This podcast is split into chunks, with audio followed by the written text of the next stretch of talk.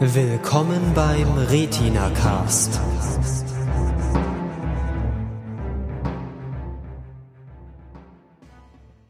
Herzlich willkommen bei einer neuen Ausgabe des Retina Cast mit seiner großen Sendung, dem Retina Cast. Dritte Staffel, zweite Folge unserer ganz eigenen Retina Cast Zählweise. Ähm, heute geht es um eine Sendung, die wir schon mal besprochen haben. Es geht um Homeland. Mit mir dabei sind Phil. Ich bin Lukas. Ich bin der Pleidi. Und ich bin Chef. Grüßt euch. Ich habe schon angesprochen, eine Serie, die wir schon mal besprochen hatten, nämlich bei unserer allerersten Pilotenprüfung. Noch im äh, Jahr 2011 war das. So alt sind wir schon, so lange ist es her. Die ähm, gute alte Zeit. Die gute alte Zeit. Wir haben ähm, ja zum ersten Mal, glaube ich, dass wir, dass wir eine Sendung revisiten, wie die äh, Anglophilen unter uns sagen würden. Ähm, Homeland hat, eignet sich aber ganz gut dafür, finde ich. Ähm, ist doch eine Serie, die viele von uns ähm, in der Retina Cast Crew weiterhin mit Spannung verfolgen. Und ähm, ja, also wenn, wenn ihr euch noch gar nicht wisst, worum es geht, was, äh, was äh, Homeland denn eigentlich ist, ist eine Serie, die seit 2011 auf Showtime läuft. Das ist ein US-amerikanischer Pay-TV-Sender ähm, den Sender kennt man sonst vielleicht noch von Californication oder Dexter. Äh, verspricht also so ein bisschen ein Garant für qualitative Unterhaltung zu sein. Ähm, 27.09. war tatsächlich äh, unsere Pilotenprüfung 2011. Also nicht ganz, äh, ja, etwas mehr als zwei Jahre später reden wir nochmal drüber. Ja, das hat mich irgendwie ein bisschen. Zwei, ich zwei Jahre? Ich habe mal nachgeschaut. Krass. Ähm, neun, also 27.09. haben wir diese Pilotenprüfung veröffentlicht. Das war also an demselben Tag, als wir uns das auch angeschaut haben. Die mhm. Serie ist aber auch, ist aber erst, also zumindest laut Wikipedia, später gestartet. Ähm, also ich weiß nicht genau, wie das kommt, da müssen wir nochmal nachschauen. aber wir haben das auf jeden Fall sehr, sehr ja. früh gesehen. Wir waren so und mit ich, die ersten. Und und ich habe nochmal nachgeschaut und mir ist aufgefallen, dass wir das Jahr 2012 haben. Das heißt, das ist jetzt ein Jahr her, nicht zwei. Ja. Aber Mathe war noch nie meine große Stärke. Ja, ich finde es interessant. Homeland ist ja eine der wenigen Serien, um die man auch als äh, jetzt nicht so passionierter Seriengucker quasi nicht drum kommt. Also selbst meine Eltern haben schon mal von Homeland gehört. Und damit ist es in, ein, in der Reihe von so ein paar wenigen F Serien so, also die kennen halt auch. Wirklich? Game of Thrones deine Eltern, haben das, deine Eltern haben von Homeland gehört, weil, weil ja, du ja, das genau. Nee, weil das jetzt halt äh, auch in den deutschen Fernsehdings äh, im eigentlich nicht. Also es stand in der Tageszeitung. Ne? Also ich habe äh, in der Stuttgarter Zeitung gelesen, dass Homeland äh, Emmys gewonnen hat und so. Ah, okay. Mhm. Ja. Weil die Serie läuft ja im deutschen Fernsehen noch gar nicht. Also weder im Pay-TV noch im Free-TV, also überhaupt gar nichts zu sehen. Das kommt erst 2013 nach Deutschland. Ähm, deswegen, also ich habe so die Erfahrung gemacht, wenn ich so mit, ich sag mal, mit Leuten, die jetzt nicht ganz so serienaffin sind wie wir, wenn man da über Serien spricht und sagt so, ah, ich guck übrigens gerade, ich gucke gerade Homeland, sagen die, hä, was? Hm. Ich noch nie gehört. Ähm, Weil es eben auf dem deutschen Markt einfach so jetzt noch nicht verfügbar ist, wenn man hm. sich jetzt nicht explizit wirklich so wie wir mit US-Serien auch direkt befasst. Das ist ja ähm, irgendwie spannend, dass, wie Lukas das sagte, ich habe das auch festgestellt, dass ähm, dass das doch eine der bekanntesten Serien ist. Es gibt ja immer so ein bisschen, immer so wieder Serien, ähm, wo man dann erzählt, ja, man, man, man interessiert sich so, so dafür und verfolgt das ganz gut, was da passiert. Dann kommen ja immer so ein paar Titel, die dann immer wieder genannt werden. Man hat so das Gefühl, klar, Simpsons guckt irgendwie jeder, gibt seit 100 Jahren die Serie und dann gibt's dann auch immer mal wieder so Formate, die einfach, äh, die einfach jeder, jeder zu schauen scheint und da ist Homeland auch relativ weit oben dabei, zumindest so in meiner äh, Peer Group, würde man vielleicht sagen. Ähm, aber ich habe noch nicht ganz verstanden, woran das liegt. Ähm, ja, vielleicht können wir da später noch ein bisschen drauf, drauf eingehen, wenn's, wenn, wenn wir so ein bisschen in die, in die äh, Tiefe der Handlung gehen. Vielleicht sollten wir vorher noch mal kurz für alle die, die die Serie nicht verfolgen oder die, die unsere Pilotenprüfung von, äh, vom letzten Jahr noch nicht gesehen haben, ähm, noch mal kurz drauf eingehen in schöner Tradition. Ähm, wer spielt denn da eigentlich mit und so im ganz groben worum geht's denn eigentlich? Also es gibt eigentlich nur, es gibt ja eigentlich nur ein einziges Story-Element, das eigentlich die ganze Serie beherrscht und das ist ähm, die Gefangenschaft des äh, Soldaten des Marines Nicholas Brody in wo war er eigentlich im Irak? Im Irak. Ja. Im Irak acht Jahre lang gefangen gehalten von Terroristen.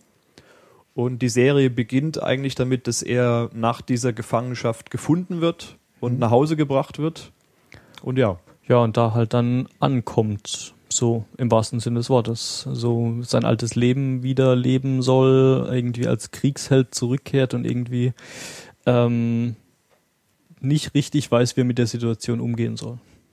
Ja. Brody, ähm, interessanterweise äh, auch von seiner Frau mit dem Nachnamen angesprochen, ähm, wird ja Ja. gespielt von, von Damian Lewis. Kann man, kann man vielleicht extra nochmal erwähnen, weil ich glaube, mit dem Brody, da haben sie sich schon, schon einen dicken Fisch irgendwie geangelt. Der ist, der ist schon sehr gut, weil er, ähm, weil er einerseits so, ja, fast, fast so was knabenhaft Jugendliches hat, andererseits aber auch relativ schnell auf so eine, auf so eine professionelle Härte umsteig, umschalten kann. Und ich finde, das tut der Serie recht gut, ähm, dass er, dass er das macht. Also ich glaube, der, der Brody ist relativ äh, optimal besetzt für die Rolle. Gilt äh, aber auch für die anderen ähm, äh, eigentlich auch. Ja, also da kann man gleich mal schon so ein erstes Qualitätsmerkmal, zumindest aus meiner Sicht ansprechen. Sie haben eigentlich durchweg gut gecastet. Also zumindest die Hauptrollen, finde ich, sind Ja. gut. Also, Mhm. ne, die haben ja Also, auch, da gibt's- da finde ich, nicht zu Unrecht Preise sollte man auf jeden Fall noch, ich sag mal, die, die zweite Hauptperson gleich mit nennen. Genau. Das ist die Carrie Matheson, ähm, gespielt von Claire Danes. Ist so ziemlich dann auch gleich die bekannteste Schauspielerin, die in diesem Cast auftaucht, weil Claire Danes ist natürlich aus Hollywood-Filmen in den letzten 10, 20 Jahren bekannt. Gut, mir wäre jetzt spontan eigentlich nur Romeo und Juliet eingefallen, was Also- so an wirklich großen Filmen rausgekommen ist, aber die, die hat schon, hat sich schon einen Namen gemacht, die hat schon einen bekannteren Film mitgespielt tatsächlich. Ja. Ja. Ähm, wenn man sie sieht, das Gesicht kommt auch kommt einem auch irgendwie bekannt vor. Hab ich Aber die so hat, glaube ich, trotzdem schon länger nichts mehr gemacht. Scroll mal bitte noch nach oben in der Filmografie. Ja, also das war jetzt in den letzten Jahren schon wenig. Vielleicht so alle zwei Jahre im Durchschnitt mal ein Film. Das heißt, für sie ist es, glaube ich, schon so ein bisschen ein Comeback so in das, Ja. in das Film-Fernsehgeschäft. Und das ist ja auch das, was man von vielen US-Schauspielern immer wieder hört, dass so Serien eigentlich so jetzt eigentlich viel wichtiger sind als Filme, weil man da sich viel mehr profilieren kann, irgendwie auch über längere Zeit. Also Profilierung ist auch was, was mir einfällt, wenn, wenn ich über sie oder die Rolle äh, nachdenke, die sie da spielt. Ähm, man gibt ja auch viel Raum, ähm, insbesondere so im zweiten Teil der ersten Staffel, jetzt auch ähm, in der zweiten Staffel. Ähm, es beginnt so ein bisschen, oh, Stereotype CIA-Agentin, tough, tough Girl, ja, kämpft sich irgendwie, ähm, ihr, für, kämpft für ihren Platz innerhalb dieser Organisation, die so stark männerkontrolliert ist und so. Ähm, wa- was für sich ja auch schon auch schon äh, eine schöne Rolle ist, aber ohne jetzt spoilern zu wollen, wir halten uns natürlich auch hier wieder an unsere ähm, goldene Regel, ähm, nichts äh, nicht zu spoilern, was euch den äh, den Seriengenuss äh, zu äh, verleiden könnte. Ähm, ohne das zu tun, kannst du sagen, es gibt da schon einen kleinen Twist in ihrer Rolle und ähm, ja, ähm, sie, sie darf dann auch noch andere Aspekte von sich selber, von ihrem Charakter zeigen. Ähm, und das macht sie wirklich ähm, eindrucksvoll, würde ich sagen. Ähm, also da merkt man, da haben sie sich Qualität eingekauft mit der Dame und ähm, ja, toll. Also auch hier wenig, wenig außer Lob. Ähm, vielleicht, ja, vielleicht hätten sie ihren, hätten sie ihr noch ein paar äh, ein, ein, ein, ja, ein bisschen breiteren Background noch geben können. Offensichtlich macht sie nicht so wirklich viel, außer, außer halt ihren Job oder wenn sie mal wieder was tun darf, was direkt mit der, mit der Fortgang der Handlung zu tun hat. Ich würde ich würd auch gern mehr noch über, über die Frau erfahren, was sie so, äh, was sie so macht, wenn sie gerade nicht äh, für die CIA arbeitet. Ja, man Ähm, erfährt auch generell wenig über ihre Vergangenheit oder so. Also man, man Ja. weiß, dass sie irgendwie auch mal so eine Osterfahrung hatte bei der CIA, aber das ist es eigentlich auch Mhm. schon so. Ja, sie scheint da auch ein bisschen traumatisiert zurückgekommen zu sein, aber ansonsten, aber das ist allgemein so, dass man bei den Charakteren sehr wenig über ihre Vergangenheit erfährt. Also auch bei anderen Charakteren ist es schon so, dass solange es nicht direkt mit der eigentlichen unmittelbaren Handlung zu tun hat, erfährt man eigentlich kaum was über die Charaktere, was sie so davor vor dieser, vor Ja, dieser aber ich, Handlung ich glaube, was der. Chef auch meinte, ist, ähm, man, bekriegt, man kriegt ja auch so ähm, von den anderen Figuren zumindest mit, was sie, was sie so die ganze Zeit über machen und wie sie so, wie sie so ticken. Ähm, und die Carrie sieht man eigentlich immer nur beim Arbeiten. Also man sieht eigentlich, Aber ist halt vielleicht auch ein Merkmal. Ja. Ne? Also Ja. sagt schon halt auch ein bisschen was aus. also sie hat halt, also man, gut, was man dann schon sagen muss, sie hat ja Familie Und die Familie ähm, spielt auch ähm, zu Beginn der Serie ein bisschen eine Rolle. Und dann zwischendrin auch mal wieder. Ja, aber ist jetzt, da finde ich übrigens auch ganz gut, dass sogar diese Rollen in dieser Familie von der Carrie sehr gut besetzt sind, auch mit bekannten Schauspielern teilweise. Ähm, also man hat dort wirklich, eigentlich von den Schauspielern her, von der schauspielerischen Leistung gibt es aus meiner Sicht keine, keine großen Unterschiede, dass man eben sagt, so, ah, das ist bloß eine Schwester von irgendjemandem, den müssen wir jetzt einfach mal nur platt besetzen, die sagt drei Sätze und gut, sondern die geben sich wirklich auch beim Cast Mühe, dass dort überall Qualität da ist. Ähm, vielleicht noch kurz zu dem Verhältnis von den Figuren. Dieser Brody ist also der äh, Soldat, der aus der Gefangenschaft von Terroristen zurückkehrt. Und Carrie Matheson ist eigentlich am Anfang die, die als einzige so wirklich denkt, ähm, dass er durch diese Rückkehr aus der Terroristenhand gefährlich für die USA werden könnte. Also ich glaube, wir können ja da schon mal die Handlung der ersten Folge so ein bisschen erklären, da die Sendung oder die Serie beginnt eigentlich damit, dass Carrie Matheson einen Informanten im Gefängnis in, ich weiß jetzt gerade nicht mehr in welchem Land, war es im Könnte Irak? auch im Libanon gewesen oder könnte sein. im Libanon so. gewesen sein. Ähm, auf jeden Fall ähm, erfährt die da von einem Informanten, der quasi davor steht, zu Tode verurteilt zu werden, ähm, dass ein gef amerikanischer Gefa Kriegsgefangener turned, also gedreht wurde, ähm, der nun für die Terroristen arbeitet. Und äh, irgendwie, ich glaube, ein Jahr später oder so kehrt dann, oder ein paar Monate später, Ein paar Monate, glaube ich, danach. kehrt dann Brody zurück und da ist natürlich ihr erster Impuls, dass sie davon ausgeht, dass er das ist, dass er hier ähm, eigentlich der Schläfer ist, der jetzt irgendwelche Anschläge verüben will. Und so beginnt eigentlich dann so die Serie anzulaufen.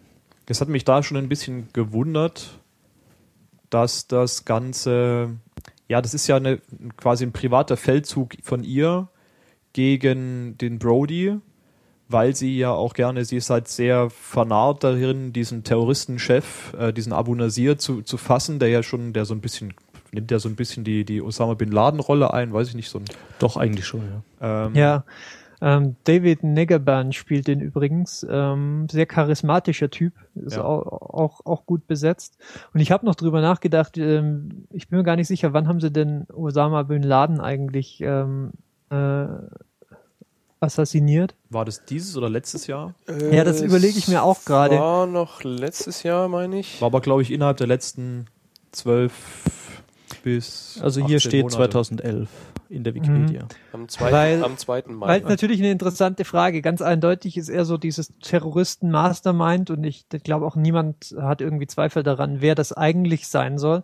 Nee, ich aber ich, überlege jetzt ähm, gerade noch, ob sie, ob sie klug genug waren, ähm, Ich behaupte- als ich noch behaupte zu dessen mal- Lebzeiten ähm, in anderen Charakternamen zu wählen oder, oder ob das mehr so zufällig passiert ist. Nein, es ist, glaube ich, tatsächlich sehr realitätsnah. Ich behaupte, sie erwähnen Osama Bin Laden in mindestens einer Episode. Ja, ich, ich meine mich auch erinnern zu können, äh, dass sowas, dass er, dass ähm, Abu Nasir mit Osama Bin Laden, also als der Also neue Osama Bin Laden. Ja, es ist auf jeden Fall jemand, wird. der so in der höheren Hierarchie dann angeblich da platziert ist. Und ja, es das aber, ist ja schon so, dass es da mehrere gibt, so von Ja. diesen Top-Terroristen, die jetzt aber halt in der öffentlichen Wahrnehmung nicht so präsent sind, wie es jetzt vielleicht Osama Bin Laden Ja, war. Ja, also, aber ist, glaube ich, kein Ersatz für Bin Laden, weil, Nee. wie gesagt, sie erwähnen ihn auch. Und ähm, ja, Also es gibt, es gibt sie beide. Gut. es gibt Das ist natürlich ein, ein interessanter Aspekt, den man vielleicht auch gleich noch schnell ansprechen könnte, so diese kulturelle Awareness dieser Serie. Ähm, sie, sie lehnt sich ja in, also ähm, einfach sehr weit an, an tatsächlichen Begebenheiten an, ja, die aktuellen Kriege, in die die USA äh, verwickelt sind, äh, genauso wie ja, bestimmte Gegebenheiten. Das, ich erinnere mich zum Beispiel noch neben Bin Laden wurde auch mal Abu Ghraib direkt angesprochen, auch ja. in einem ähm, sehr, äh, wie soll ich sagen, ja, na nachdenklichen ähm, oder ich hätte es fast gesagt in, in, in, in einem klugen Statement, ähm, was was was äh, das angeht. Also wenn sie den Plan jetzt umsetzen, haben sie dann demnächst so ein zweites Abu Ghraib, was das was das Image des äh, der USA in den Ausland an, im Ausland angeht und so. Also relativ ähm, klug, mutig gemacht, finde ich das. Und ähm, man hat das selten, dass, dass Serien ähm, zwar auf so einer, auf so einer parallelen Realität stattfinden, weil ich meine, ganz offensichtlich gibt es keinen Abu Nasir und ähm, es gibt auch meines Wissens keine große Diskussion in den USA darüber, ob irgendwelche Kriegsgefangenen äh, jetzt für die Terroristen äh, spionieren. Da können wir vielleicht noch später drüber eingehen, was das Ja. jetzt für Implikationen hat. Jetzt war das ja, glaube Aber ich, auch. sie sind halt, ähm, lass mich den Gedanken noch ganz kurz zu Ende Okay. bringen, sie sind halt auch noch so, sie sind trotzdem noch sehr, ähm, sehr, also so realitätsbezogen, dass man doch immer noch so ein kleines Kribbeln in der Wirbelsäulengegend kriegt, wenn sie mal wieder eben diesen Bezug zu, wie gesagt, Kriegsverbrechen oder ja, sonstigen Vorkommnissen mit Kollateralschäden oder sowas eingehen. Ich überlege gerade, die, mh, die Presse ist natürlich auch immer so mit dabei, vor allem natürlich, als der Brody wieder nach Hause zurückkehrt in die USA. Aber so, dass er, dass die, die Vermutung der CIA, dass er vielleicht ein umgedrehter ähm, Agent sein könnte, wird es so in der Presse eigentlich da diskutiert oder ist das Überhaupt nicht. eigentlich gar nicht so? Nee. Ne? Also Das, das behalten ist, die erstmal so, so richtig für sich so. ja, ja, das ist äh, zum zuallererst ist es eigentlich äh, hauptsächlich eine Geschichte, die die Carrie verfolgt und ja, das geht dann später seinen Weg, aber das ist eigentlich hauptsächlich dann innerhalb von Geheimdiensten und Also worauf ich hinaus wollte, Chef, ähm, jetzt kann es natürlich sein, dass dort die Diskussion in den USA schon gibt, aber eben auch nur innerhalb der Geheimdienste Mhm. vielleicht. Ähm, Ja. Also denke ich wahrscheinlich auch, um eben nicht die Moral in der Truppe zu Ja, aber also, und so weiter. kommt das, glaube ich, auch nicht so arg oft vor, dass man Kriegsgefangene wiederfindet. Das sind-. Nach acht Jahren vor allem nicht. Ja. man, weiß, man also- weiß es nicht, ne? Also Ähm. ich denke, das ist, das sind so Sachen, die würden wir in der Öffentlichkeit wahrscheinlich auch überhaupt gar nicht mitbekommen. Ähm, ist auch richtig, das, das wird in der Serie nicht besprochen, aber es wabert immer so ein bisschen durch, meistens in den Dialogen der Protagonisten. Ähm, äh, Brody zum Beispiel sagt selber ein paar Mal, ja, sie werden mich, sie, sie, ähm, sie werden behaupten, ich wäre, ähm, Mhm. ich, äh, ich, ich wäre umgedreht worden und, und ich glaube, seine, seine Frau ähm, spricht, das, spricht das mal an, als es ähm, ja um den Fortgang der Handlung gibt und zusätzliche Aufgaben, die Brody eventuell übernehmen könnte oder so, nachdem er dann eben nach Hause zurückgekehrt ist. Also es, es wabert immer so ein bisschen durch, aber es wird kein großes Thema, insbesondere nicht in der Öffentlichkeit. Man hat sowieso das Gefühl, die Öffentlichkeit steht so ein bisschen an der Seite in der Serie. Man sieht zwar in den ersten Folgen ähm, vom Haus lauern ein paar Reporter, aber das ist dann relativ schnell wieder vorbei. Und dann machen die Charaktere alle ihr Ding und die Handlung geht weiter, wie die Handlung eben weitergeht. Ähm, man hat dann immer nur noch das Gefühl, die Medien existieren, aber sie sind nicht der Dreh- und Angelpunkt des Ganzen. Das Hm. wäre jetzt zum Beispiel auch eine Idee für eine zukünftige Staffel eventuell, dass, dass man halt, keine Ahnung, mal noch den investigativen Journalisten in das Spiel reinbringen würde oder so. Das, das haben sie sich vielleicht bewusst offen gelassen, vielleicht auch nicht, aber ihr habt natürlich recht, das ist, äh, die Serie trennt, dreht sich nicht um die Öffentlichkeit und die Frage, ob die jetzt Brody für einen Terroristen hält oder nicht. Ähm, ja, man sieht die Rolle der, der Medien dann, wenn indirekt. Also man sieht das, wenn Leute Brody, also irgendwelche Statisten äh, Brody begegnen, so an der Supermarktkasse oder sonst irgendwo, äh, und dann auf ihn reagieren, dann haben die die Kenntnis, dass er jetzt irgendwie dieser heimgekehrte Kriegsheld ist, ja natürlich schon irgendwo her und die reagieren dann auf den und geben dem irgendwie ein Bier aus oder wollen mit dem irgendwie reden oder sagen ihm, sagen ihm, er ist toll oder sonst irgendwas. Ähm, aber so direkt äh, Pressemeldungen, die man dann so sieht, das sind eigentlich eher selten. Also es würde mich jetzt außer der ersten Folge, würde mir glaube ich keine einfallen, wo man dann so direkt äh, so ja, Coverage, wie man auf Neudeutsch so gut sagt. Äh, Ja, man, sieht. da muss, kann man schon nochmal einwenden, ich weiß nicht, wie sehr du das jetzt schon äh, wahrgenommen hast, Chef, das kommt erst relativ spät in der zweiten Staffel. Da taucht ja dann schon nochmal eine Journalistin auf, die dann zwar auch, äh, also halt relativ eng an dem ganzen Plot ist und jetzt nicht so als Stellvertreterin für die Öffentlichkeit steht. Ja, aber sie hat eigentlich überhaupt gar keine Relevanz als Journalistin. Nee, das genau, ist also ja. man, man Ja. sieht eigentlich überhaupt gar nichts von ihrer Arbeit, so, Ja. sondern eigentlich immer nur ihre Rolle als als Kontaktperson, so mit dem die anderen, Ja. mit der die anderen Figuren interagieren. Ähm, ja, also diese Pressegeschichte, das ist auch das, was vielleicht im Realismus da nicht ganz so, also nicht ganz so realistisch ist in der Serie, weil heutzutage wäre, glaube ich, viel mehr Presse bei dem ganzen äh, Trubel da und die, die Presse hätte auch nicht nach, ich sag mal, nach einer Folge oder nach zwei Folgen aufgegeben, sondern wäre wahrscheinlich viel, viel länger dran geblieben. Ähm, aber wie gesagt, ist eigentlich eine gute Option, das Ganze noch auszubauen, wenn man dort die Medien mehr ins Spiel bringt. Mich hat es Ja. generell ähm, ein bisschen schon auch gewundert, als ich nochmal drüber nachgedacht habe, dass so wenig Figuren eigentlich in der Serie existieren. Mhm. Ich glaube, das machen sie auch relativ bewusst, um das nicht, ähm, um es nicht zu sehr zu überfrachten. Also wir haben ja jetzt erstmal eine relativ komplexe Ausgangssituation mit ähm, relativ mächtigen Playern. Wir haben einerseits Brody, wir haben ähm, wir haben die Vereinigten Staaten als wie auch immer geartetes Konstrukt mit ihren einzelnen Agencies. Ähm, wir haben die Terroristen als ähm, global äh, äh, agierendes Terrornetzwerk. Das heißt, wir sind so ohnehin schon auf einer globalen Ebene. Ja, wir sind sozusagen maximal weltumspannend. Wir, wir, wir, wir orientieren uns am, am politischen Weltgeschehen ähm, und wir haben dann noch die, das, diese ganze Innenwelt von, von Brody, in die wir immer nur so ganz punktuelle Einblicke kriegen.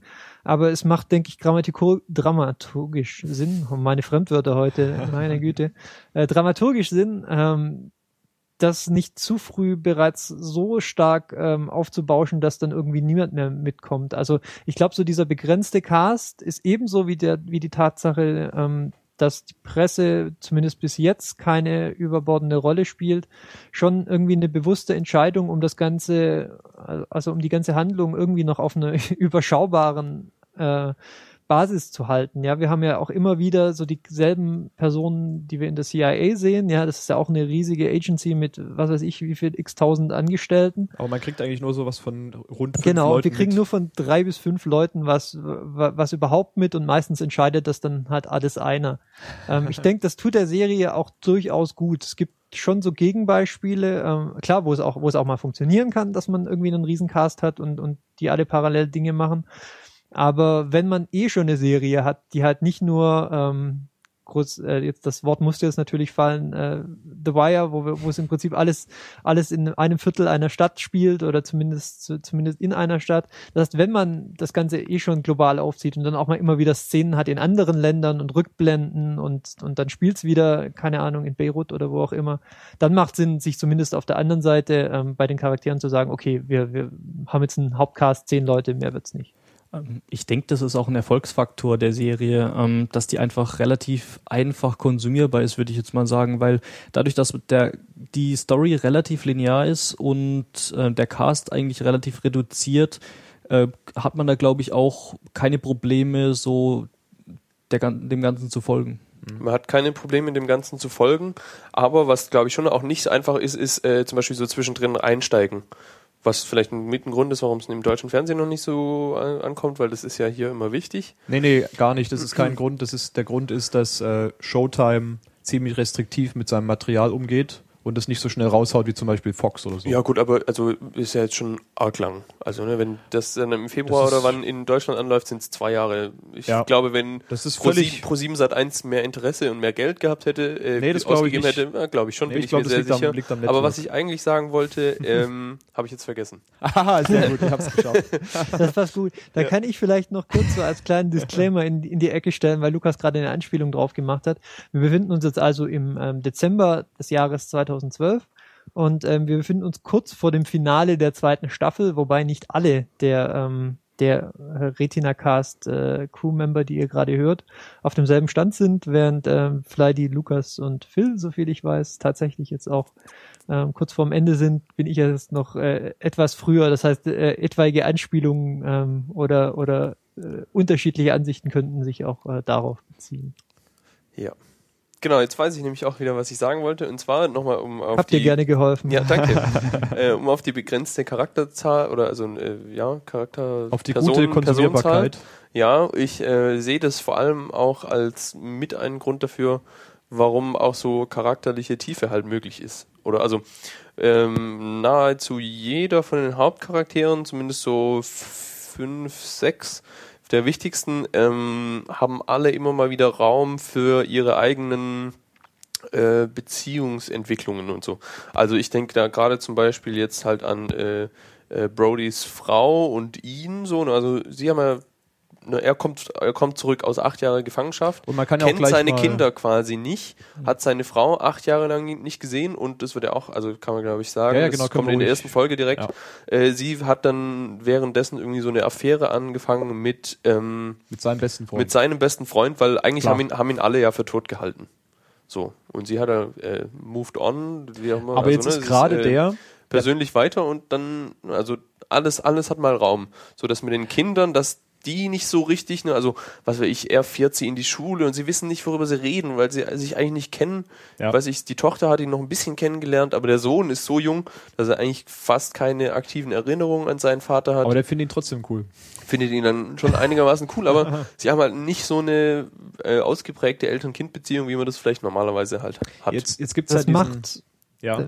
Das macht die Serie auch sehr intensiv, finde ja, ich. total. Ähm, also der, der Gedanke ist natürlich schon sehr, sehr immersiv, wenn man sich überlegt, ähm, er, er kommt zurück, ähm, kann seiner Frau nicht mal richtig böse sein, dass sie sich nach acht Jahren dann irgendwann mal auch, äh, auch mal äh, um, um irgendwie einen neuen Mann äh, äh, gekümmert hat und ähm, kann auch dem, wie soll ich sagen, seinem Konkurrenten auch nicht wirklich böse sein, dass er sich halt um seine Kinder gekümmert hat, weil das war eine, das war eine relativ nette Sache. Und jetzt haben wir halt die bizarre Situation, dass, ähm, der, dass der Liebhaber seiner Frau im Prinzip seine Kinder besser kennt als er und er zudem ihm, ihm nicht mehr böse sein kann. Also das ist ziemlich cool, ja. Ähm, da hast du recht. Das, Ja, und gibt, halt das gibt der Serie eine ganz besondere Tiefe. Ja. Genau, und diese Intensität wäre wahrscheinlich mit mehr Charakteren oder einem größeren Cast nicht möglich. Könnte man jetzt natürlich Ja. Gegenbeispiele nennen.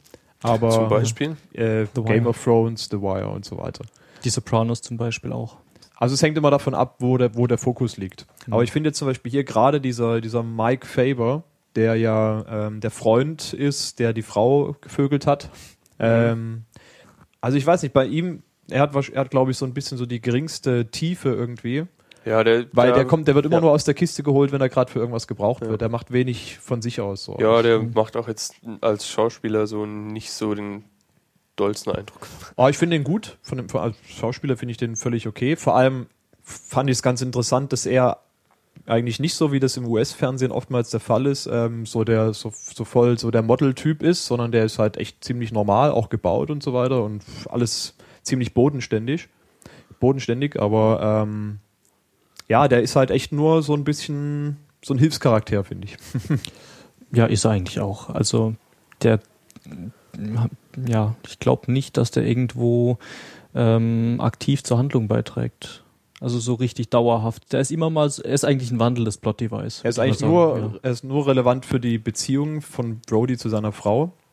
Und, Und zu seinen ähm, Kindern. Um die halt ein bisschen kompliziert zu halten, aber ja, genau. Ähm, er ist aber auch, äh, zumindest sieht man das, glaube ich, an seiner schicken Universi äh, äh, Uniform immer mal wieder, halt auch ein Marine.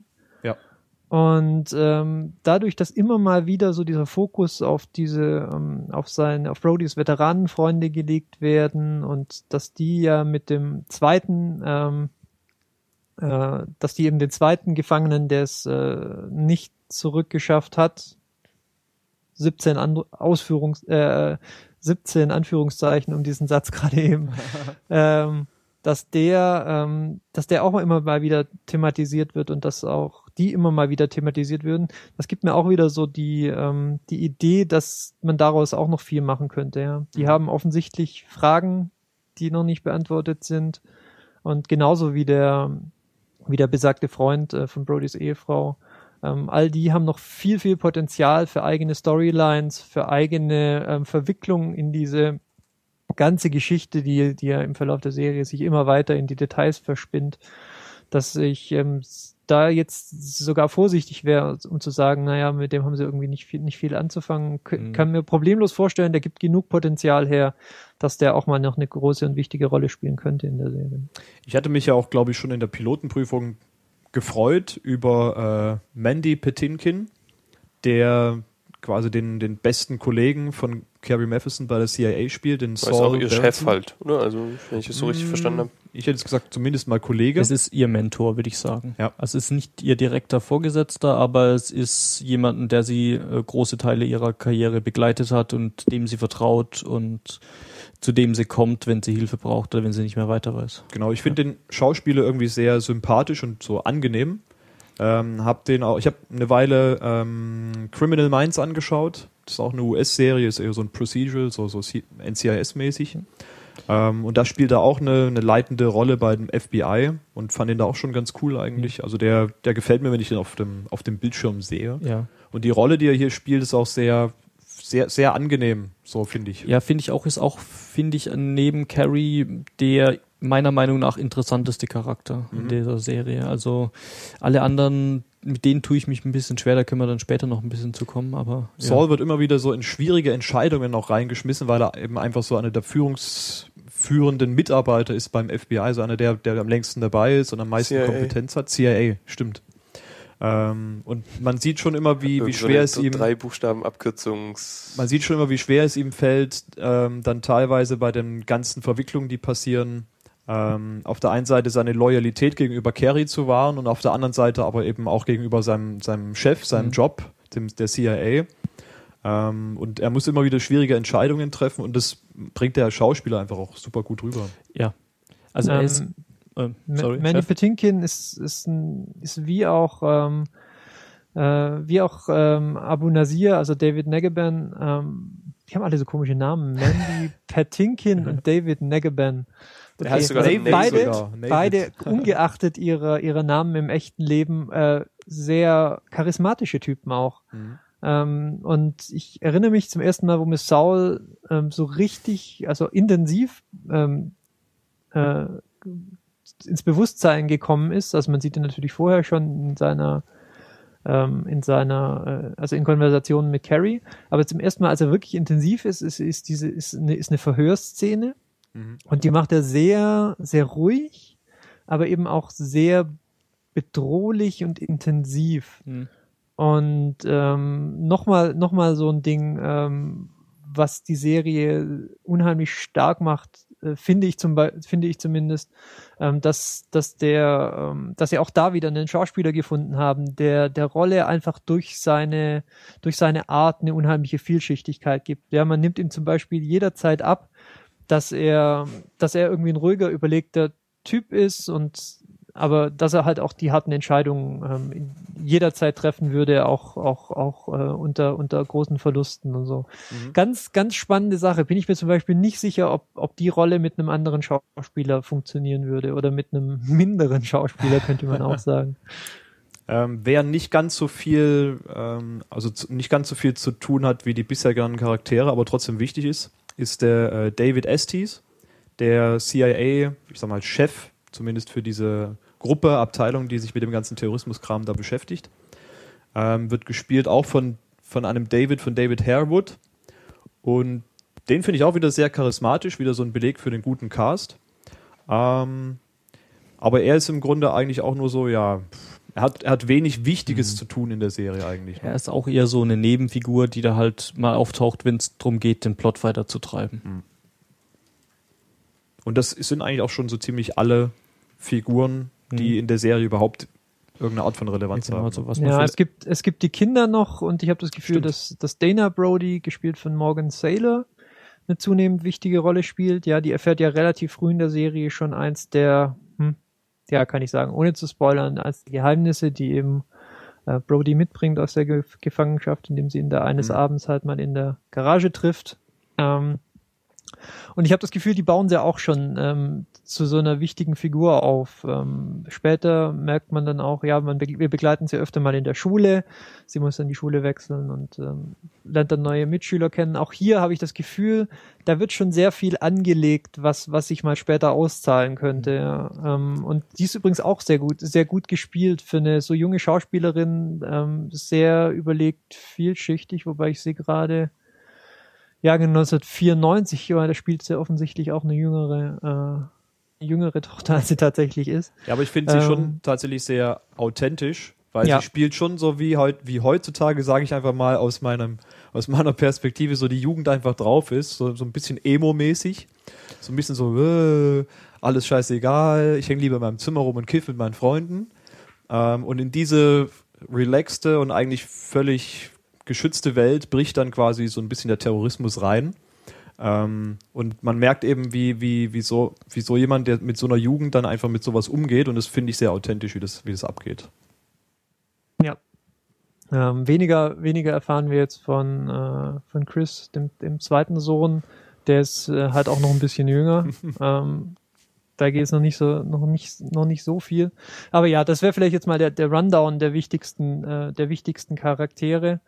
Ähm, wir erfahren dann später noch ein bisschen mehr so aus dem politischen Umfeld. Auch da ähm, viel, viel Potenzial da. Ähm, da könnte man vielleicht noch so Stichwort politisches Umfeld sagen. Es ist relativ äh, schonungs- und ähm, wie, wie sagt man, also sehr, also sehr frei von irgendwelchen romantischen Vorstellungen, wie der Politikbetrieb denn so ablaufen könnte.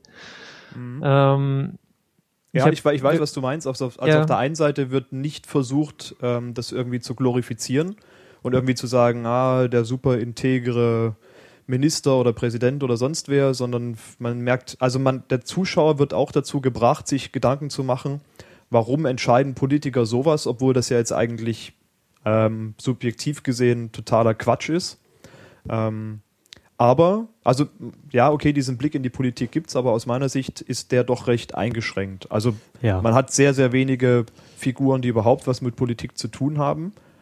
Und es gibt auch noch keine großartigen, also ich denke natürlich immer so ein bisschen an The West Wing ähm, oder andere Serien, wo Politik eine Rolle spielt. Es gibt jetzt noch keine großartigen politischen Verwicklungen, dass man irgendwie sagt, oh, der und der hat aber ein Problem, der muss weg und muss ersetzt werden oder irgendwas in der Richtung, sondern es ist alles relativ straight. Ja, also sie sind schon ähm, so kritisch, also ne, dass du schon auch ein bisschen ins Nachdenken kommst und dabei aber halt nicht zu übertrieben, als dass man es als unrealistisch abtut. Mhm. Mhm. Was ich vielleicht noch kurz sagen würde, so als Element der Serie, es gibt ähm, regelmäßig und für mich sehr gute Action-Szenen. Also da ist wirklich Action drin in der Serie. Ähm, so alle paar Folgen gibt es mal so richtig so, keine Ahnung, eine Viertelstunde, wo mal so richtig Druck drauf ist und wo richtig Spannung und Action auf dem Bildschirm aufgebaut wird. Ähm, wo das schon, ja, wo das einfach schon so ein bisschen, keine Ahnung, ob ich, ob jetzt 24 sagen kann. Ähm, Würde ich schon sagen. Also das erinnert oft schon an so Serien wie 24, auch gerade was den Aufbau der Spannung auf, angeht. Ja. Also die Action-Szenen ja, also vor allem. Ich finde so auch diese Action-Szenen unglaublich äh, intensiv, ja. weil sie halt auch so selten sind. Ne? Und sie äh, deuten sich nicht groß an, kommen relativ überraschend und sind dann halt total krass, sodass sie einen erstmal irgendwie äh, ja, aufgeregt und mit hohem Puls zurücklassen, sodass man, ja. ist, also ich bin da immer erst, muss mich erst kurz so mal kurz durch, Pause drücken und kurz durchatmen und äh, ja.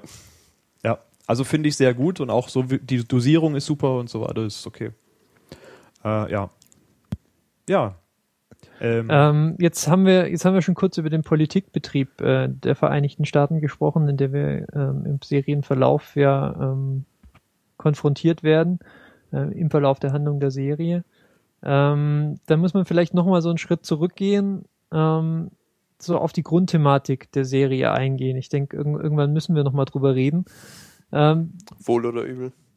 Wohl oder übel, ja. Es ist, ist natürlich ein, ein schwieriges Thema. Ähm, wir haben bereits erzählt, was so die Grundprämisse des Ganzen ist. Ähm, Kriegsgefangener kommt zurück in die USA. Wir wissen nicht genau, arbeitet er jetzt nicht vielleicht für die Terroristen. Das ist jetzt ja erstmal eine, wie soll ich sagen, eine, nichts, was jetzt außerhalb jeder Vorstellungskraft ist, aber schon eine These, die, ähm, die so ein bisschen weit hergeholt scheint. Ja, der wird dann auch als Marine gleich wieder eingeführt, trägt dann mit Stolz seine Uniform. Also man braucht da so ein bisschen, bisschen Unterfütterung noch, damit diese These irgendwie stehen kann, damit sich so beim Zuschauer auch ein Gefühl der Bedrohung und zumindest ähm, das Gefühl einstellt, da könnte was dran sein an der Sache.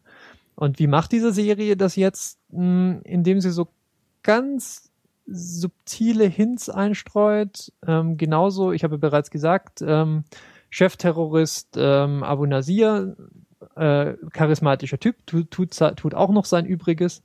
Aber grundsätzlich, sie streuen immer mal wieder so Hints, Informationsschnipsel ein, ähm, die so ein bisschen für, für Motive der Terroristen so ein bisschen ähm, ein bisschen Verständnis schaffen sollen, sage ich es mal vorsichtig. Ja, doch, da klar. Also es wird auf jeden Fall versucht, das Ganze nachzuvollziehen. Und das ist, denke ich, auch richtig, wichtig, weil man muss ja auch irgendwie versuchen, dem Charakter eine Legitimation zu geben, also dem Brody, warum er überhaupt ähm, einen Grund haben könnte, für die Terroristen zu arbeiten, wenn das denn so wäre. Ähm, das muss also der Zuschauer ein bisschen nachvollziehen können, denn wenn der Typ Ja, der, einfach... der, der Wandel vom Vaterlandsgläubigen Soldaten, ja, also Ja. es gibt ja eigentlich wenig patriotischere Leute als Soldaten meistens. Der Wandel halt zum äh, Terroristen, der sein eigenes Land verrät und irgendwie jemanden umbringen will, der da hoher politischer Entscheidungsträger ist oder so. Äh, der Wandel muss halt irgendwie glaubhaft sein. Ja. Also wenn der jetzt direkt in der dritten Folge mit einer Bombe irgendwo hingelaufen wäre und ohne dass man jetzt großartig was erklärt hätte, wie er dann zu, zu solchen Gedanken kommen könnte, dann wäre das, ja, hätte man gesagt, was für ein Quatsch.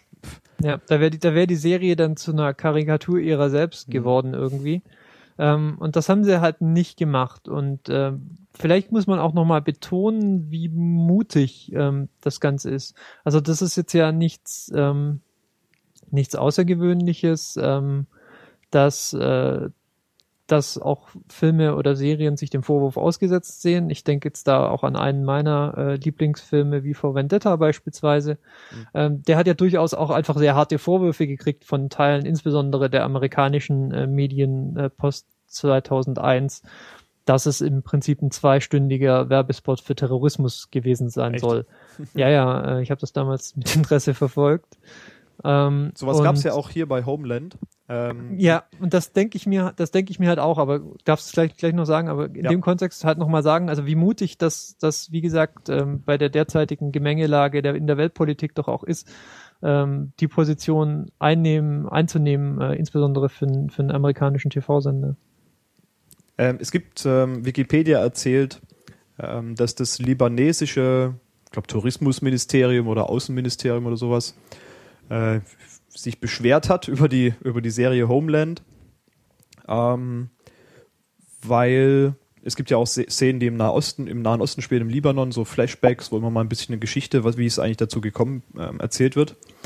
Und ähm, da hat sich der Libanon eben nicht korrekt dargestellt gefühlt und wollte eben dann ähm, ja das bisschen korrigiert haben. Hat natürlich niemand darauf reagiert bei den Machern der Serie. Ähm, und da fällt mir ein, könnten wir ja, dass, dass wir das gar nicht angesprochen haben und das ist mir auch nur am Anfang immer noch so ein bisschen im Hinterkopf gewesen. Beim Gucken der Serie habe ich später auch nicht mehr dran gedacht, dass diese Serie, ich glaube, so sogar schon mal gelaufen ist in Israel. Ähm, Ähm, da kann ich ganz kurz noch was dazu sagen. Ja, also Homeland. du ähm, kannst was dazu sagen. ich kann was dazu sagen, ja.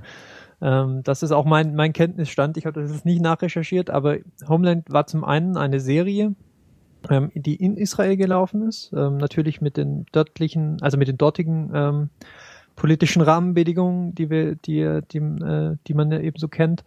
Und ähm, außerdem ist das Ganze noch eine, eine Novelle. Ich habe es leider nicht vor der Sendung nachgeschlagen, was da zuerst da war, ob ob ob es da erst ein Buch gab und dann die Serie oder andersrum. Aber ich habe von äh, von äh, von einem Freund gehört, dass ähm, dass äh, der sich bemüht hat, mal an diese Serie ranzukommen ähm, äh, und äh, da nicht erfolgreich war. Aber das wäre vielleicht auch nochmal ein ganz ganz interessanter Punkt, den man sich auch nochmal anschauen könnte. Die Vor die Vorlage ähm, dieser Serie. Ähm, ja, ist nichts völlig Neues offen, offenbar. Ähm, kommt tatsächlich aus Israel und da ist auch die ganze Grundidee und äh, Ist die eine- Serie und Ist eine Adaption, ja. Ist eine Adaption. Ich, ich habe hier gerade in der Wikipedia nochmal nachgeguckt. Ähm, einer der, also der Co-Autor von Homeland, äh, Gideon Ruff, äh, ist tatsächlich Israeli und hat es da vermutlich ähm, dort auch begleitet und Ja. dann in den USA nochmal groß aufgezogen. Ja, das Also- war auch, wo, wir vorhin, wo ich vorhin gemeint hatte, dass äh, sowas wie so lange Kriegsgefangenschaften und so nicht so lang vor, äh, nicht so oft vorkommen. War das auch tatsächlich das einzige Beispiel, das, Beispiel, das mir da äh, beim Nachdenken eingefallen ist. Ähm, da gab es ja diese relativ aufsehenerregende Geschichte mit dem israelischen Soldaten, der bei den Palästinensern in langer Gefangenschaft war und wo es dann auch so eine äh, relativ äh, ja, schwierige diplomatische Situation gab mit Gefangenenaustausch und Konflikten und der eine beschießt den anderen wegen dem und so. Also Ja. der halt Auslöser für viel, ähm, viel, äh, ja. Und möglicherweise ist auch diese, das Wurzeln der Serie im, im Nahen Osten der Grund dafür, dass so, dass so viel Zeit auch und so viel Aufwand getrieben wird, dort die Hintergründe so ein bisschen rauszustellen und die Zusammenhänge. Ja, also zwischen, zwischen dem Nahen Osten und den USA und dem Westen der Welt und ähm, der arabischen Welt und so weiter. Und es wird ja sogar auf das Thema Religion, auf Islam im Laufe der Serie eingegangen. Und ähm, das fand ich übrigens so ziemlich eine der, eine der mutigsten Stellen in der Serie, wenn auch mal die Religion thematisiert wird. Ähm, ja, und ich finde es eigentlich ein bisschen, also ehrlich gesagt sind mir solche Stellen dann auch wieder zu wenig. Also ich habe am Anfang auch gedacht, ja, ähm, die fangen, die, die versuchen wirklich das differenziert darzustellen. Ähm, hat sich aber gezeigt, also aus meiner Sicht, dass das nicht immer das gleiche Gewicht in der Serie hat. Also es nimmt immer ein bisschen mehr ab eigentlich so im Laufe der Serie. Ich glaube, in der zweiten Staffel gibt es zu dem Thema gar nicht mehr viel. Nee. Vielleicht noch ganz kurz als Einwurf. Mir hat gerade ein Vögelchen eingezwitschert. Ähm, das äh, israelische Original hat einen englischen Titel, heißt Prisoners of War. Ähm, hat auch einen Originaltitel, lese ich jetzt einfach mal als Hatufim. Ähm, verzeiht mir, ich bin, mein Hebräisch ist etwas eingerostet, wenn es falsch ausgesprochen war. Ähm, was ich interessant finde, auch das ist eine relativ junge Serie, ähm, erst 2010 ähm, erstmal ausgestrahlt, ist jetzt auch in der zweiten Staffel oder zwei Staffeln wurden ausgestrahlt und hat ähm, insgesamt 24 Folgen. Das heißt, das ist vielleicht kein, kein Remake, sondern mehr so eine Parallelentwicklung, ähm, die zweimal gleich ausgestrahlt wird. Und im israelischen Original ähm, geht's um drei israelische ähm, Soldaten, die im Libanon ähm, in Gefangenschaft waren. Vielleicht ähm, deswegen der Libanon auch ein Mhm. bisschen äh, sensibel, was das, was das angeht. Aber ja, Ja, da aber sollten vielleicht, wir jetzt vielleicht nicht zu tief reingehen. ja, vielleicht können wir noch mal kurz auf die, ähm, die Rolle von Terrorismus und speziell dem Islam allgemein in der Serie zurückkommen, weil das finde ich zum Beispiel was, was ich sehr angenehm finde und vielleicht auch ein bisschen befürchtet habe, als ich die Serie angefangen habe, dass ähm, Islam und speziell jetzt halt auch die Menschen da im Nahen Osten eigentlich nicht besonders dämonisiert werden oder so. Weil das ja eigentlich ähm, was, was in unserer Gesellschaft schon ein bisschen so typisch, finde ich, ist, dass auch gern von verschiedensten Medien sowas halt äh, gemacht wird. So Stereotypisierung und das auch, genau, zum Beispiel jetzt ähm, die Motiva Motivation von Abu Nasir äh, sehr persönlich sind und jetzt nicht nur auf irgendwelchen äh, religiös-fundamentalistischen, äh, also nicht Mhm. nur äh, darauf basieren. Hm. Ja, Ich glaube, man sieht das vielleicht auch, diese Vorteile, wenn man sich mal so Sachen wie jetzt 24 anguckt. Ich, ich habe davon nicht so viel gesehen. Wie viel Ähm, denn? Eine ich, Staffel, Ich glaube, zwei? anderthalb Staffeln äh, in Ah, der Mitte der ja. zweiten Staffel habe ich aufgegeben. Ähm, aber ich glaube, alle, alle. aber ich ja. glaube, alle Terroristen, die ich da bis jetzt mitbekommen habe in 24, äh, waren Muslime.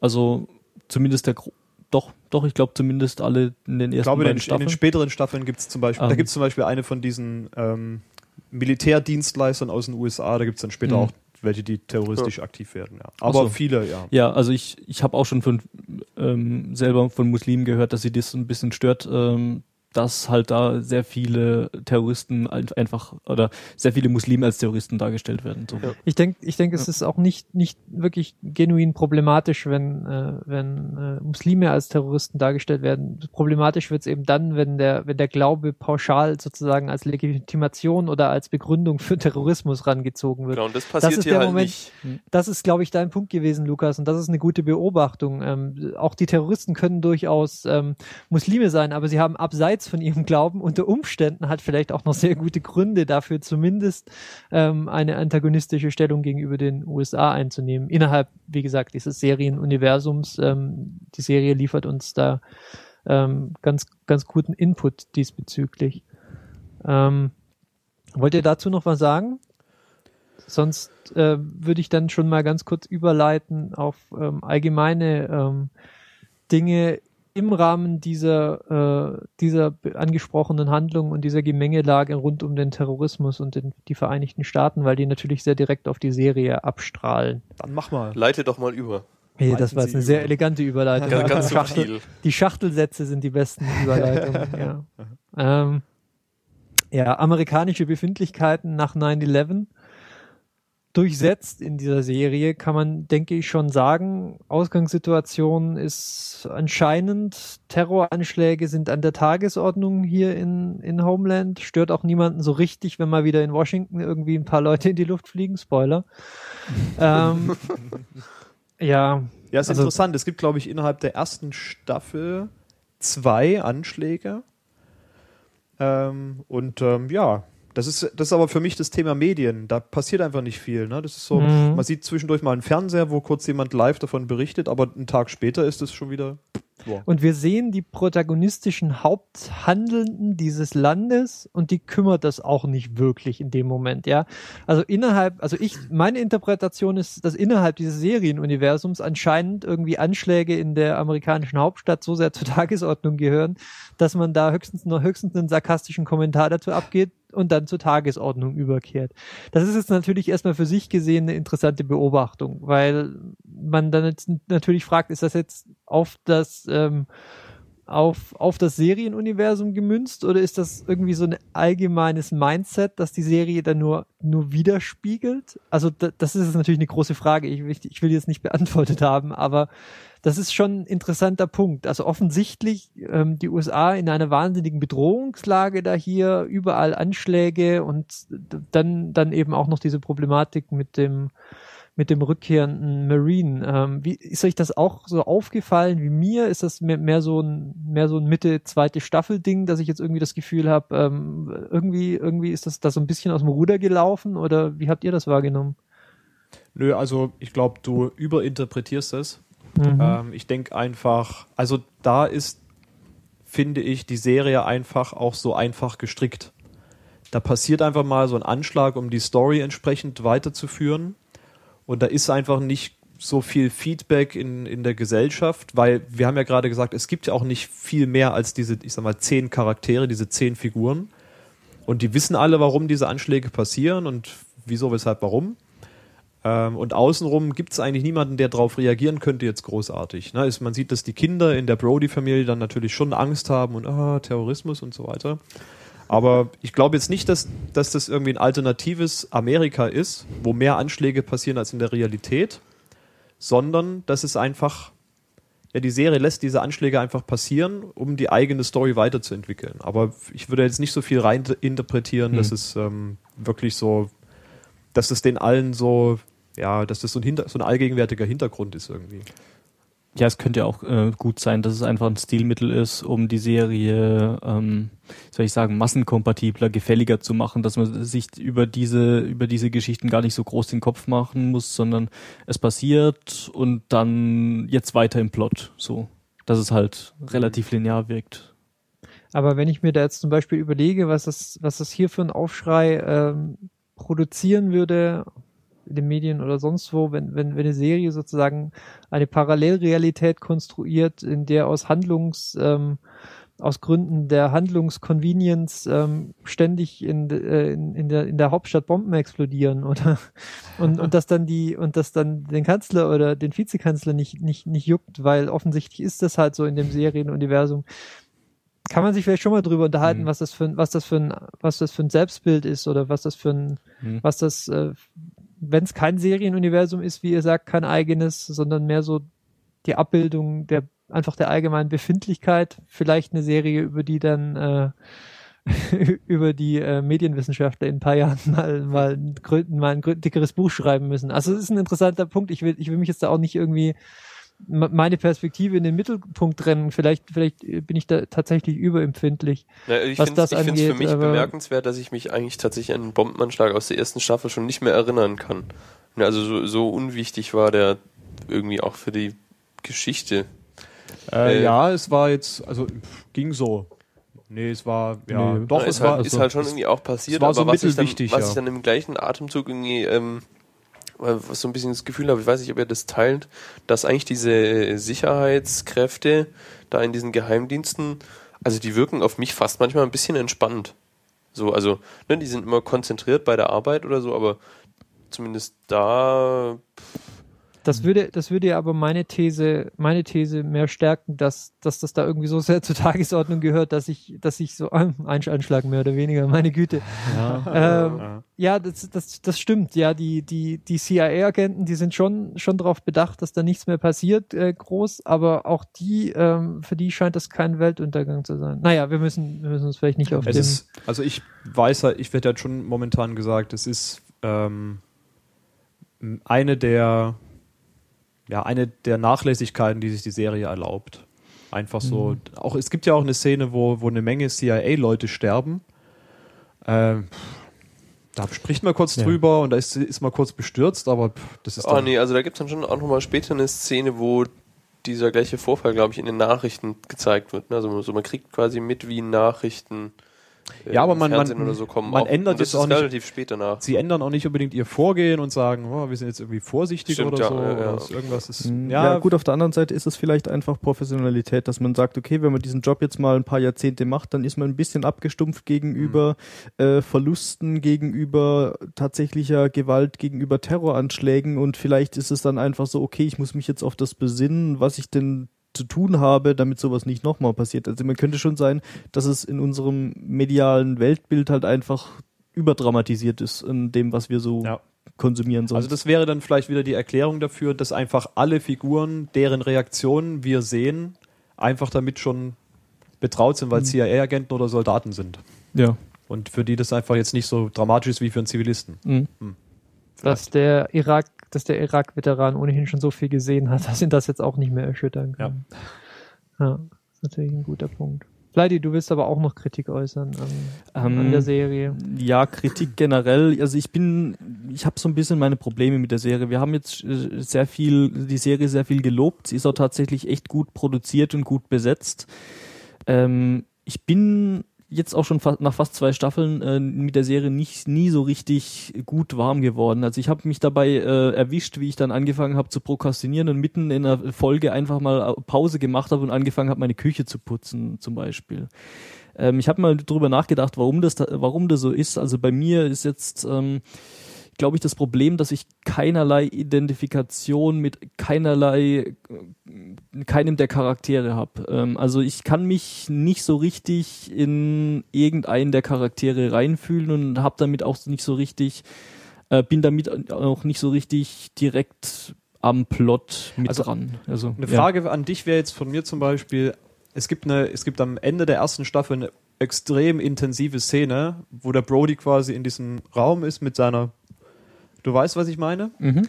Ähm, und das ist ja, das ist ja auch ein, geht ja über zwei Folgen quasi. Mhm. Und das ja, das war für mich eigentlich, glaube ich, so bisher die intensivste Szene überhaupt. Ich habe da da gesessen und so gedacht, so, also ähm, der Schauspieler spielt in der Serie auch ja total, ähm, der ist total fix und fertig. Mhm. Man sieht ihm das an, er spielt es gut und ich war, ich saß, ich sah fast genauso aus, wie ich auf dem Sofa gesessen habe.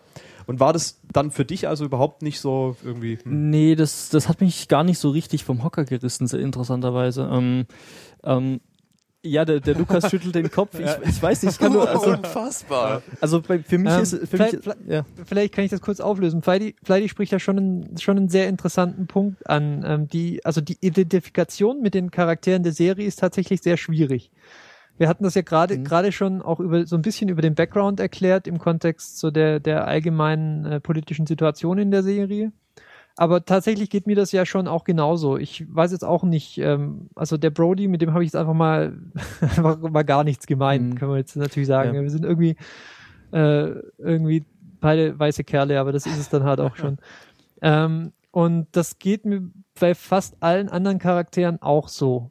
Also in dem Fall ist das schon, glaube ich, eine gute Beobachtung, die Pleidi auch gemacht hat. Die würde ich auch so unterschreiben. Die Identifikation ist tatsächlich in der Serie sehr schwierig gegeben. Aber wir hatten auch, ich erinnere mich neulich, ähm, neulich schon mal eine ähnliche Diskussion. Da ging es, glaube ich, um eine andere Serie. Und da hatte jemand, ich glaube, von euch gesagt, es geht entweder darum, ähm, entweder eine Serie bringt eben entsprechendes Identifikationspotenzial mit oder eine Serie macht es über eine mitreißende Handlung. Ähm, für, sieht keiner seine, Mhm. seine Aussage wieder? Okay, dann ist es jetzt meine. Fühlt sich so an, als könnte ich das gesagt haben, weil Ja, ich, ich ich, denke im- ähnlich auf jeden Ich habe es Fall. auch noch so im Hinterkopf, klingt. dass du es du's gesagt hattest. ja, ja. Und ähm, Homeland wäre dann vielleicht, wenn man diese These annehmen möchte, ähm, so das Musterbeispiel für eine, für eine Serie, die sich tatsächlich nicht über die Identif Identifikation des Zuschauers mit der Hauptfigur ähm, ihre, ihre, ihre Showtime erkauft, sondern über die Handlung. Ähm, Ähm, ja, also auf jeden Fall mehr über die Handlung, Mhm. denke ich auch, ja. Ja, äh, bei der Handlung kommt bei mir das nächste Problem. Ich krieg immer ein riesengroßes Problem mit einer Serie und guck die dann meistens auch nicht weiter, wenn ich anfange, ähm, den, die Plot, den Plot nicht mehr abzukaufen. Und so geht's mir momentan, oder so ge- geht's mir eigentlich schon die ganze Zeit bei Homeland. Irgendwie habe ich immer das Gefühl, ähm, das ist so hart an der Grenze von, glaube ich denen jetzt gerade nicht. Äh, und Ich finde es auch hart an der Ja. Grenze, Ja. aber ich finde, es gibt wenig Hm. glaubwürdigere Plots im Moment als Homeland. ja, ja, schon. Also, wir, ich, hatten, wir hatten ja zum Mhm. Beispiel bei Dexter darüber gesprochen, dass da ja immer die absurdesten Dinge passieren, um quasi ihn zu Mhm. retten und die Handlung wieder so umzubiegen, dass es doch noch weitergeht. Aber sowas krasses zum Beispiel habe ich in Homeland jetzt Mhm. nie gehabt. Ich glaube, da liegt es bei mir einfach daran, dass äh, Homeland selbst äh, sich den Anspruch rausnimmt, wirklich realistisch zu sein, während äh, andere Serien einfach so, so tun, als würden sie jetzt in ihrem eigenen Universum leben und dann hat man diesen Anspruch, glaube ich, gar nicht. Ich glaube, ich bin halt an Homeland so mit dem Anspruch, das ist jetzt wirklich realistisch rangegangen und dann kaufe ich das denen halt oft nicht ab. Ich meine, es gab da auch so Szenen, ähm, jetzt gerade mit Brody selbst, ähm, in denen er in absoluten Extremsituationen der ersten Staffel eiskalt bleibt und in der zweiten Staffel bei irgendwelchen Kleinigkeiten äh, ängstlich anfängt zu zittern. Das, das habe ich dem in dem Moment nicht abgekauft und damit habe ich halt so ein bisschen, so ein bisschen meine, meine Probleme. Also und, ich kann, ich kann ähm, das ein Stück weit nachvollziehen Mhm. äh, mit dem mit den Twists, die man denen dann abkauft, den Serienmachern oder Mhm. nicht. Ähm, Ja. Und zwar, also jetzt eigentlich eher nur so jetzt in der zweiten Staffel, ähm, weil ich da jetzt so ein bisschen schon das Gefühl habe, also ist das Gef ich habe immer öfter das Gefühl, dass es so ein bisschen 24-mäßig ist. Dass es halt Ja. immer wieder mehr ein, äh, einen Grund gibt, da, ähm, dass die jetzt doch wieder weiterleben, dass der Terrorist jetzt doch Mhm. nicht gefasst wird oder dass es was auch immer. Ähm, es wirkt doch schon, also ich muss sagen, zunehmend konstruiert. Nicht in großen Schritten, sondern es ist, schleicht sich bei mir immer so ein bisschen mehr Genau. und das ist so ein bisschen natürlich, also ich verbinde auch Ja. die Hoffnung damit, dass es ähm, nicht, nicht, so, nicht so weitergeht. Also dass sich das nicht fortsetzt, sondern dass sie, dass sie ein bisschen mehr Qualität wieder reinbringen. Ja, also ich fand dem- die erste, ja. erste Staffel, glaube ich, besser als die zweite. Ja, dem kann ich schon auch zustimmen, wobei ich ja auch dann am Ende der, oder eigentlich, ich hatte, bevor es passiert ist, äh, in der ersten Staffel hatte ich ein bisschen Angst drum, wie sie jetzt die, das Ende gestalten werden, weil ich auch dann Angst hatte, dass sie halt irgendwie da Mhm. was Absurdes machen. Das finde ich, ist ihnen besser gelungen, als ich befürchtet hätte. Aber das gleiche Gefühl habe ich jetzt wieder, so, ähm, die zweite Staffel steht jetzt heute, wo wir das aufzeichnen, kurz vorm Abschluss. Und ich kann mir, konnte zumindest vor der Staffel, jetzt im Laufe der Zeit, nach dem, was auch der Chef so gesagt hat, hat sich das jetzt ein bisschen geändert. Aber ich wusste vor zwei Stunden, konnte ich mir einfach nicht vorstellen, wie das jetzt noch weitergehen soll. Hm. Ähm, ja, ich glaube, Chef, du hast auch Lost gesehen, oder? Ich habe auch Lost ertragen, ja. Ja, Lost Ertrag, Lost Ertrag, ja, das ist nämlich das Richtige. Ich fühle mich immer weiter an Lost erinnert, weil es halt immer so, ähm, man kommt zu Situationen, wo man denkt, okay, jetzt könnte die Serie eigentlich fertig sein. Also immer so, wenn, wenn sie am Ende einer Staffel ist, jetzt in den letzten beiden Staffeln, ähm, hat man immer so das Gefühl gehabt, okay, die, die Serie könnte jetzt auch zu Ende sein, jetzt ist die Handlung quasi abgeschlossen und dann wird immer noch ein weiteres Hintertürchen aufgemacht, wo man dann denkt, oh, äh, es geht doch weiter. Und das ist dann immer, also ich habe halt das Gefühl, das Gefühl hatte ich auch bei Lost, dass dann zwanghaft versucht wird, diese Serie am Leben zu halten.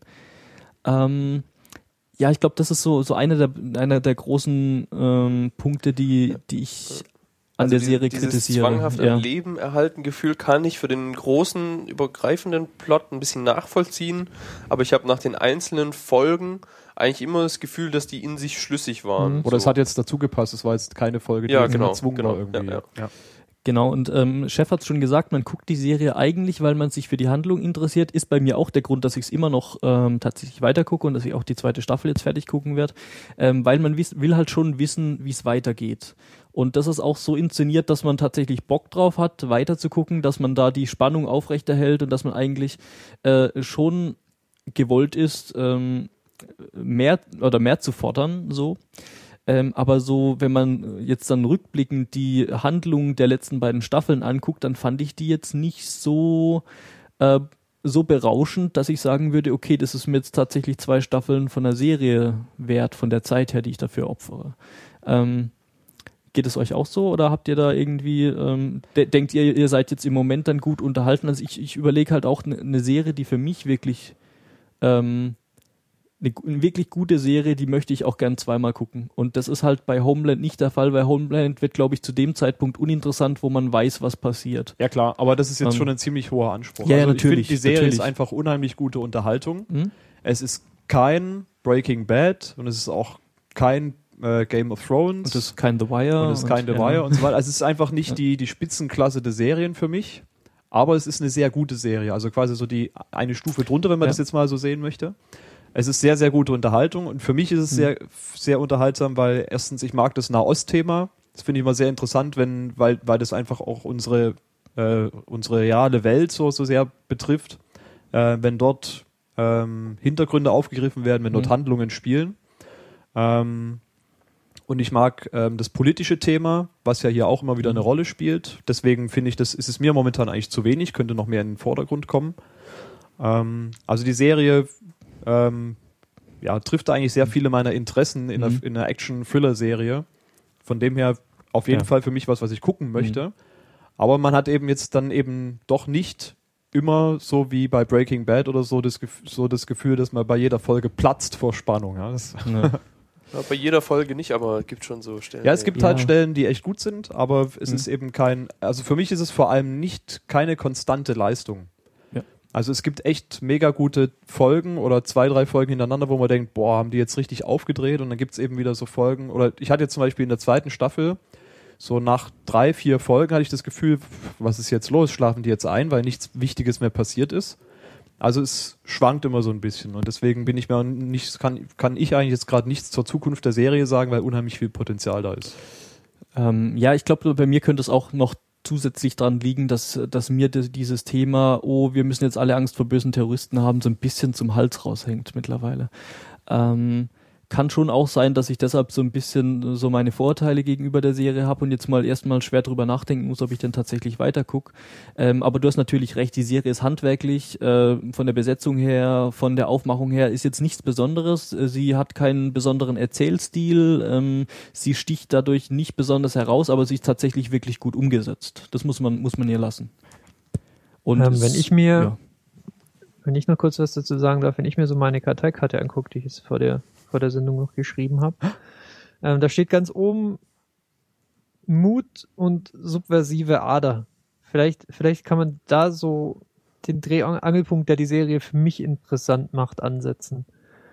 Ähm, nämlich, dass ich die Serie, ich finde, insbesondere für eine amerikanische Serie sehr, sehr mutig finde, dass sie, dass sie gerade diese, diese, diese politische Rahmenhandlung schon beinahe subversiv angeht, ja, wo, wo die Politiker wenigstens völlig des desillusioniert äh, sind, wenn nicht sogar ähm, eigentlich, ja, eig- eigentlich schon, schon, schon auf dem halben Weg zum Bad Guy sind.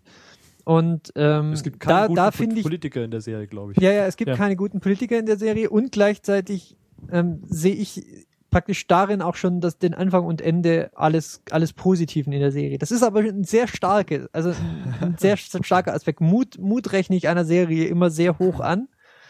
Und ähm, wenn sie dann noch sich die Mühe macht, ähm, irgendwie so eine kleine, so eine subversive Ader zu haben und das da irgendwie noch schön in die Rahmenhandlung einbinden zu lassen, dann hat man, dann hat eine Serie bei mir erstmal einen ganz dicken Stein im Brett. Und so ist das bei Homeland auch. Und wenn wir uns jetzt über die Zukunft der Serie unterhalten, dann wäre mein Anspruch an die Serie einfach, dass sie dieses, dieses Motiv erhalten und nach Möglichkeit weiter ausbauen. Weil, wir haben es schon gesagt, die Charaktere geben jetzt nicht, die Charaktere für sich reichen wahrscheinlich nicht, um eine Serie auf Showtime jetzt weitere fünf Staffeln am Laufen zu halten. Das heißt, die müssen eine Schippe nachlegen in dem, was sie uns zeigen, in dem, was sie uns darbieten wollen und in dem, was sie, ähm, wo sie auch noch hingehen wollen. Ja, ich, wir, wir hatten es vorhin schon kurz mit kultureller Awareness. Eine Serie, die, die, die ist auch nicht, ähm, die sich auch nicht davor zurückscheut, ähm, bestimmte Handlungsstränge ähm, mit Abu Ghraib zu, zu, äh, zu vergleichen. Ähm, von, davon will ich mehr sehen. Ich, ich will mehr, mehr von markerschütterndem politischem äh, Eiertanz sehen. Und ähm, das ist sozusagen mein Anspruch an die Serie. Wenn ich das kriege, dann werde ich der Serie auch noch lange treu bleiben. Wenn sich das Ganze jetzt halt langsam so ein bisschen einspielt, wenn, wenn wir, wenn wir jetzt halt wirklich merken, wie gesagt, die zweite Staffel geht jetzt demnächst zum Ende, äh, demnächst zu Ende, dann kommt die dritte. Wenn sich dann schon so abzeichnet, dass das sich mehr oder weniger im selben Pfad jetzt weiter, weiter ähm, also weiter abspielt. Entweder ist Brody eben ein Terrorist oder er ist eben keiner. Und, und der macht dann entweder was oder auch nicht. Und, ähm, und dann gibt's noch andere Charaktere, die sind dann entweder auch so oder so. Das ist nett gewesen, dann, aber dann war es wohl kein, ich, ich nenne jetzt nicht nochmal Wire oder sowas. Ja. Aber ihr, ihr wisst, was ich meine. Also das wären meine persönlichen Ansprüche. Ihr habt auch gute, gute Gründe für oder gegen ähm, eine, ein, eine lange Laufzeit für Homeland genannt. Ich würde sagen, ähm, außer, außer Zeit wird das wohl keiner, keiner momentan schon antizipieren können, was die da noch geplant haben. Oder habt gibt, ihr schon ähm, was gehört? Nee, also es gibt so wahnsinnig viel Potenzial, das wir jetzt ja im Laufe unserer Retina-Cast-Folge auch schon angesprochen haben, dass man sehr viel draus machen könnte. Ähm, ich sehe eben jetzt so zum, zum Ende der zweiten Staffel bisher noch zu wenig von der Ausnutzung dieses Potenzials. Also ich, ich sage das ja bei, bei fast jeder Serie. Das Vorbild ist für mich immer Breaking Bad, weil dort eben wirklich sich eigentlich von Anfang bis Ende vorher Gedanken drüber gemacht wird, ähm, wie, wie endet das Ganze, wie lang soll das sein, was gibt's für Handlungsstränge und wie, wie, wie arbeiten die zusammen. Und äh, ich denke, Homeland ist aber auch eine Serie, die einfach nicht so ausgelegt ist. Die, die wissen nicht, dass es ein definiertes Ende gibt, glaube ich. So von, ja, zumindest ver vermitteln sie nicht das Gefühl, wiss zu wissen, wo sie Ja. hinwollen. genau. Und das ist sicherlich eins, ein, für mich immer so ein, genau, das ist für mich so ein Genau. Grund, ähm, dass man jetzt da eben noch nicht sagen kann, das wird auch die zukünftigen Staffeln und wie viel es da gibt und die werden gut oder schlecht oder wie auch immer. Also ob das Potenzial genutzt wird oder nicht, ist einfach noch nicht ersichtlich für mich. Genau, und vor allem, also was du gerade angesprochen hast, ist völlig richtig. Ähm, was ich noch anfügen wollte, war, wäre so die Geschichte mit der Nachvollziehbarkeit äh, oder der Gefühlswelt von den Protagonisten. Ähm, das finde ich bei sowas wie Breaking Bad, äh, kann man sich viel eher in, ähm, in, den, ähm, in die Protagonisten reinfühlen und äh, nachvollziehen, weshalb die jetzt gerade was Böses tun, weshalb die jetzt handeln, wie sie handeln. Ähm, das ist bei Homeland okay gelöst, ähm, aber ich finde, das könnte man noch deutlich besser oder hätte man deutlich besser machen können. Ja, Also, wie gesagt, also ja. ich kann jetzt mich recht gut da reinfühlen in, in, die, in die meisten Charaktere. Ähm, ja, aber das ist wahrscheinlich einfach so ein emotionales Ding, wie man jetzt halt gerade so drauf ist. Kann schon, kann schon sein, ja. Äh, was ich so generell eigentlich, was auch ein völlig unbrachliegendes Potenzial aus meiner Sicht ist, ähm, sind die Kinder, die beiden Brody-Kinder, Echt? weil Also ich die, die werden zwar ich finde, benutzt. das haben sie jetzt ganz gut gemacht. ja, die, die haben zwar, die haben zwar ihre Handlung und so weiter, aber die haben nichts mit, dem, mit, der, mit der Haupthandlung zu tun. Überhaupt gar Ja. nichts. Das ist Da, Ja. da bin ich aber auch froh drum. Äh, ich habe mir auch da Gedanken drüber gemacht, weil ein großer Kritikpunkt äh, an der an den Staffeln äh, 24, die ich bis jetzt gesehen habe, war es halt auch so, die Tochter, die hat dann immer so äh, einen Nebenplot äh, eröffnet, der dann auch spannend sein sollte und das hat dann irgendwie dazu geführt, dass sie entführt wurde und dann ist sie geflohen und dann ist sie irgendwie beim Hillbilly gelandet, der sie in seinen Keller einsperren wollte und dann ist sie da wieder geflohen, dann wurde sie von dem Puma verfolgt und das sind dann halt alles so unglaublich wahnwitzige äh, Ja, Story aber also ich- gewesen, die keiner Ja, sehen ich stimme will. aber auch Phil Ja. immer noch nicht zu, weil es gibt in der ersten Staffel diese eine vorhin schon mal angesprochene Szene, wo ein Telefonat zwischen Brody und seiner Tochter ja okay, ja, ja, die das ist Handlung ja, ja okay, das ist stimmt. beeinflusst. Habe ich, so. habe ich, Also, ne? Ja. habe ich, habe Ja, ich ja. vergessen. Das Also ist richtig, aber ähm, ich sag mal einfach für die Zeit, die die Kinder in der in der in der Serie einnehmen, haben sie Hm. zu wenig relevante Ähm, Action einfach. auf der anderen Seite, also gerade auch in der zweiten Staffel gibt's ja auch so einen Mini-Story-Arc, in dem die Tochter schon relativ prominent, eine relativ prominente Rolle spielt. Ja, aber es hat halt ja. nicht trotzdem nichts mit der Haupthandlung zu tun. Also es ist Ja, aber Ja. ich finde, das ist halt, ne, es gibt viele, Aber das ist halt viele so- interessante Nebenschauplätze. Ja, aber das ist halt so ein die ich auch Potenzial. spannend finde. Das ist ja das Potenzial, sowas, wenn man schon für die Kinder oder in dem Fall für die Tochter eine komplette eigene Nebenstory entwickelt, die sich über mehrere Folgen und Staffeln zieht, dass man das dann auch mal zu dem Mainplot einfach mit dazu führt und das miteinander sich kreuzen lässt, um zu gucken, was das für Auswirkungen hat dann. Ja, also Aber ich finde, ich finde die, ich finde die, die, die Kreuzung, also ich finde, es ist nicht so weit weg, als dass es gar nichts mehr damit zu tun hat. Ja, Also es ist ja schon alles sehr eng an dieser Welt so. Ne, Also ich meine, sie, da- dann hängt sie halt mit, mit dem Sohn da rum und so. ja aber alles- das ist halt, schon aber sehr mehr auch nicht. Das ist halt, verflochten alles. ja, die haben halt einfach Ja. kein, keine Auswirkungen, wo man sagt, das entwickelt jetzt diese Terroristenstory in diese Ja. oder jene Ja, Richtung, bis auf die eine Szene, die du genannt hast, ja. Also ich finde auch jetzt so nochmal so im, im Nachhinein finde ich eigentlich fast ein bisschen äh, spannend oder finde ich überraschend, dass mir Homeland gefallen hat, weil eigentlich Weil so äh, viel Schlechtes eigentlich doch nicht nee, nee, lässt. nicht, weil es so viel Schlechtes ist, sondern weil ich eigentlich so tendenziell langsame äh, Filme vor allem eigentlich finde ich mal doof. Also so Sachen, wo über längere Zeit nicht viel passiert oder die auf so Mhm. langsamer Charakterentwicklung basieren, ähm, gefallen mir eigentlich eher selten. Du bist jetzt vielleicht einfach schon gereift. Ja, wer weiß, aber Du könntest mal The Wire probieren. Ja, ja, Und die ja. Sopranos. Ja, ich glaube, ich glaub, für die Wire müssen wir ihm noch ein bisschen Zeit gleich, geben. gleich will er mir wieder Doctor Who aufschwätzen. Ja, Doctor Who ist ja nicht langsam. Über Ja, Dr. ja, Who, ist über was Who bist du schon hinaus aus dem Alter, das ist schon Ja, okay. Doctor Who ist ja eigentlich auch eine Kinderserie, eine großartige Kinderserie. Ja. Lassen wir das.